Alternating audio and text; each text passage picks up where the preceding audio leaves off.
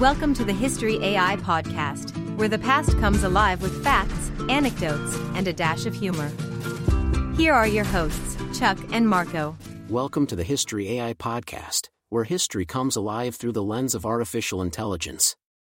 I'm your host, Chuck, joined by the ever knowledgeable Marco. Glad to be here, Chuck. Today, we're diving into one of the pivotal battles of ancient history, the Battle of Pharsalus. That's right, Marco. A clash between Julius Caesar and Pompey the Great, reshaping the Roman world. But before we get into the nitty gritty, let's thank our sponsor. From the mind behind the History AI podcast comes an electrifying journey into the past. A ripple through time, Franklin's Folly. Dive into a tale where Benjamin Franklin, America's beloved inventor, takes an unexpected journey through time. But with his leap, he unleashes a powerful ripple. Now, with dark forces lurking in the shadows, harnessing this energy to shatter and enslave the world, it's a race against time. Will Franklin fix the future? Or will history rewrite itself? Uncover the secrets. A ripple through time, Franklin's Folly. Time has never been more fragile. On Amazon now. And we're back. So, Chuck, set the scene for us. What was happening in the world before this legendary showdown? The Roman Republic was teetering on the brink of collapse. Power struggles, political corruption, and social unrest were the order of the day. Exactly. And at the heart of this chaos were two titans, Julius Caesar and Pompey the Great. Caesar, a military genius and a political maverick, and Pompey, Rome's most celebrated general. Their rivalry was more than personal, it was a battle for the future of Rome itself let's rewind to the broader canvas of the ancient world before we zero in on Pharsalus. The Roman Republic, a powerhouse for centuries, was starting to show cracks in its armor. Absolutely, Chuck. It was a period marked by social and political upheaval. The Republic was struggling with internal conflicts, widening economic disparities, and the aftermath of the Spartacus slave rebellion. And don't forget the political reforms. The populares, led by figures like Julius Caesar, sought reforms to help the common people, while the optimates, represented by the likes of Pompey, aimed to maintain the status quo and the power of the Senate. That's right. And it's in this cauldron of conflict that two power blocks emerged. On one side, the first triumvirate, Caesar, Pompey, and Crassus, a political alliance that dominated Roman politics. But cracks soon appeared in this alliance. Crassus's death in 53 BC during the Parthian campaign left a power vacuum, and the relationship between Caesar and Pompey began to sour. Meanwhile, Caesar's conquests in Gaul had made him immensely popular and powerful, something that threatened the Senate and Pompey. Exactly. His victories in Gaul were more than just military triumphs, they were political statements. He was hailed as a hero by the masses, but the Senate saw him as a threat to their authority. And when the Senate, backed by Pompey, ordered Caesar to disband his army and return to Rome as a private citizen. It was a clear challenge to his power. Caesar's response? Crossing the Rubicon in 49 BC, a definitive act of defiance that marked the start of the Civil War. It was more than a mere crossing of a river, it was a crossing into a new era of Roman history. This bold move was essentially Caesar throwing down the gauntlet to Pompey and the Senate. And so, the stage was set for a showdown political alliances broken, armies mobilized, and ideologies clashing. Rome was on the brink of a transformation, the reverberations of which would be felt for centuries. That's the world stage on which the Battle of Pharsalus was set. Two of Rome's greatest generals, former allies, now pitted against each other in a battle for the future of Rome. Diving deeper into the planning phase, Chuck, it's fascinating to see how both leaders prepared for this epic confrontation. Absolutely, Marco. Let's start with Caesar. Despite being outnumbered, Caesar's strategy was anchored in his confidence in his troops and his own tactical genius. He was marching into this battle with roughly 22,000 men, most of whom were veterans of his campaigns in Gaul. These men were not just soldiers, they were fiercely loyal to Caesar, having shared victories and hardships under his command. Their training and experience in diverse combat situations gave Caesar a significant qualitative edge. On the other side, Pompey's army was a formidable force of about 45,000 men. But there's a twist. While Pompey's troops were numerically superior, they were less cohesive. Many were fresh recruits and not as battle hardened as Caesar's veterans. Moreover, Pompey's forces were a mix of different contingents, Roman legions, auxiliary forces, and allied troops. This diversity could have been an advantage, but it also presented a challenge in terms of command and control. And let's not forget Pompey's cavalry, the cream of the Roman equestrian class. They were well equipped, well trained, and in superior numbers compared to Caesar's cavalry. Now, in terms of planning, Caesar knew his weakness lay in numbers. So, he focused on maximizing the efficiency and effectiveness of his smaller force. He trained them rigorously, ensuring they could move quickly and strike decisively. Caesar was also a master of psychological warfare. He knew the morale and loyalty of his troops were his greatest assets. He often addressed them personally, bolstering their confidence and commitment. Pompey's strategy, meanwhile, leaned heavily on his numerical superiority. His plan was to use his larger infantry and dominant cavalry to outflank and overwhelm Caesar's forces. That's right. Pompey was under immense political pressure, especially from the Senate, to end the war quickly. This pressure influenced his strategic decisions, perhaps making him more cautious and less innovative compared to Caesar. In sum, we have Caesar, the underdog, relying on the quality and loyalty of his troops and his own tactical brilliance. And Pompey, the established military leader, banking on sheer numbers and traditional Roman military doctrine.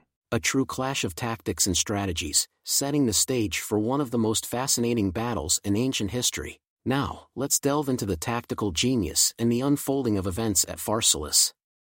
The battlefield chosen was near Pharsalus in central Greece, a flat plain, which Pompey believed would favor his superior cavalry and larger infantry. Pompey's main tactic was to use his cavalry to outflank Caesar's right wing. He deployed his infantry in the traditional triple line formation, with his numerous cavalry and archers on the left flank. But Caesar, aware of his disadvantage in cavalry, had a trick up his sleeve. He secretly formed an elite fourth line, composed of six cohorts, known as the Antesignani.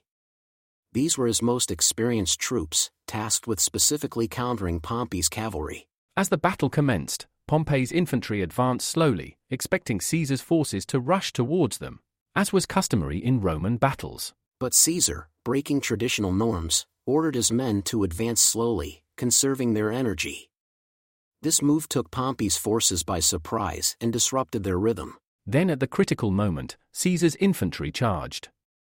The intensity of this charge, led by battle hardened veterans, put immediate pressure on Pompey's first line. Simultaneously, Pompey's cavalry, confident in their numbers, began their flanking maneuver. But they were in for a shock. Caesar's hidden fourth line emerged, not only stopping the cavalry but pushing them back. This was a pivotal moment. Caesar's Antesignani were armed with pila, which were heavy javelins, which they hurled at the oncoming cavalry, causing chaos and disrupting their formation. Overwhelmed by this unexpected resistance, Pompey's cavalry began to retreat. The retreat of the cavalry exposed Pompey's left flank, creating a gap in his lines. Seizing this opportunity, Caesar's third line, which had been held in reserve, advanced. They attacked the now exposed flank of Pompey's infantry. This maneuver was a masterstroke. It turned the tide of the battle. Pompey's troops, already struggling against Caesar's frontal assault, now faced attacks from multiple directions. With his left flank collapsing, and the center and right lines buckling under pressure, Pompey's army began to disintegrate. Pompey himself, realizing the battle was lost, retreated from the field, heading to his camp. Caesar, sensing victory, ordered a general advance. His troops, energized by the turn of events, pushed Pompey's forces back with relentless aggression. The retreat turned into a rout. Pompey's camp was overrun, and what began as an orderly withdrawal quickly became a desperate flight. The Battle of Pharsalus thus ended in a decisive victory for Caesar. His strategic brilliance, combined with the skill and loyalty of his troops, overcame the odds and secured his place in history. A true testament to the art of warfare, where strategy, tactics, and the morale of troops can turn the tides against sheer numbers. The Battle of Pharsalus, while a strategic masterpiece, was also a stage where numerous acts of heroism were displayed, and sadly, where many lives were lost. Indeed, Marco. Let's start with the heroes. On Caesar's side, one standout figure was Mark Antony, who was commanding the left wing. His leadership and courage under pressure played a crucial role in holding the line against Pompey's infantry. And let's not forget Caesar himself. His presence on the battlefield, leading from the front, was inspirational. He was seen everywhere, bolstering the morale of his troops, making critical decisions on the fly. On Pompey's side, we had officers like Lucius Afranius and Marcus Petreius, who fought valiantly to try and turn the tide of the battle. Their commitment to their commander and their troops was exemplary. The real heroes, however, were the rank and file soldiers. These men, from both sides, fought with bravery and determination.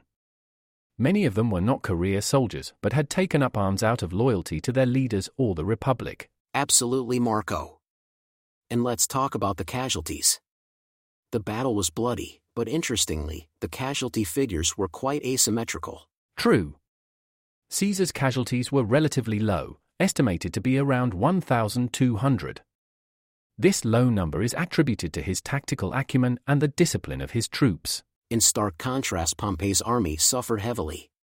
While exact numbers are debated, it's believed that he lost around 15,000 men, both in the battle and in the ensuing rout. This high number of casualties on Pompey's side was not just due to the battle itself, but also the chaotic retreat, where many were slain or trampled in the panic. The aftermath of the battle saw further loss of life. Many of Pompey's soldiers were captured. While Caesar famously pardoned many, the fate of others was less fortunate. The aftermath also saw tales of individual bravery and tragedy. Soldiers searching for their fallen comrades, tales of last stands, and acts of mercy from victors to the vanquished. The Battle of Pharsalus, thus, was not just a clash of armies, but a human drama, where courage, loyalty, despair, and sacrifice were on full display. A sobering reminder of the human cost of war, Chuck. The heroes of Pharsalus, known and unknown, remind us of the valor and the tragedy inherent in such historic conflicts. The impact of the Battle of Pharsalus on the Roman world was profound and far reaching. This wasn't just a military victory, it was a turning point in Roman history. Absolutely, Chuck. Caesar's victory at Pharsalus essentially marked the end of the Roman Republic. The balance of power, which had been teetering for years, now decisively shifted in favor of a single ruler. And that ruler was Julius Caesar. His triumph at Pharsalus catapulted him to a position of unmatched power. He returned to Rome not just as a victorious general, but as a ruler with near absolute authority. The political implications were enormous. The Senate, which had been the cornerstone of Roman political life, saw its power significantly diminished. Caesar's victory signaled the decline of senatorial authority and the rise of autocracy. Let's not forget the social and cultural shifts. Caesar's ascent and the subsequent changes he implemented began to transform Roman society. His reforms touched various aspects of life, from the calendar to social welfare. And in a broader sense, the battle hastened the transformation from a republic to an empire.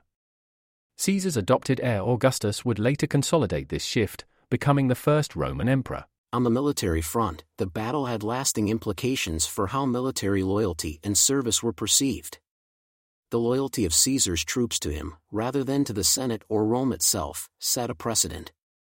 It highlighted the growing importance of personal loyalty and charisma in military leadership. The battle also had a psychological impact. It demonstrated the effectiveness of innovative tactics and the importance of morale and discipline over sheer numbers. This would influence military strategies for centuries to come. Internationally, Caesar's victory reasserted Roman dominance. It sent a clear message to foreign powers about the strength and stability of Caesar's rule, affecting Rome's interactions with other civilizations. And finally, the legacy of Pharsalus continued to influence Roman politics and culture.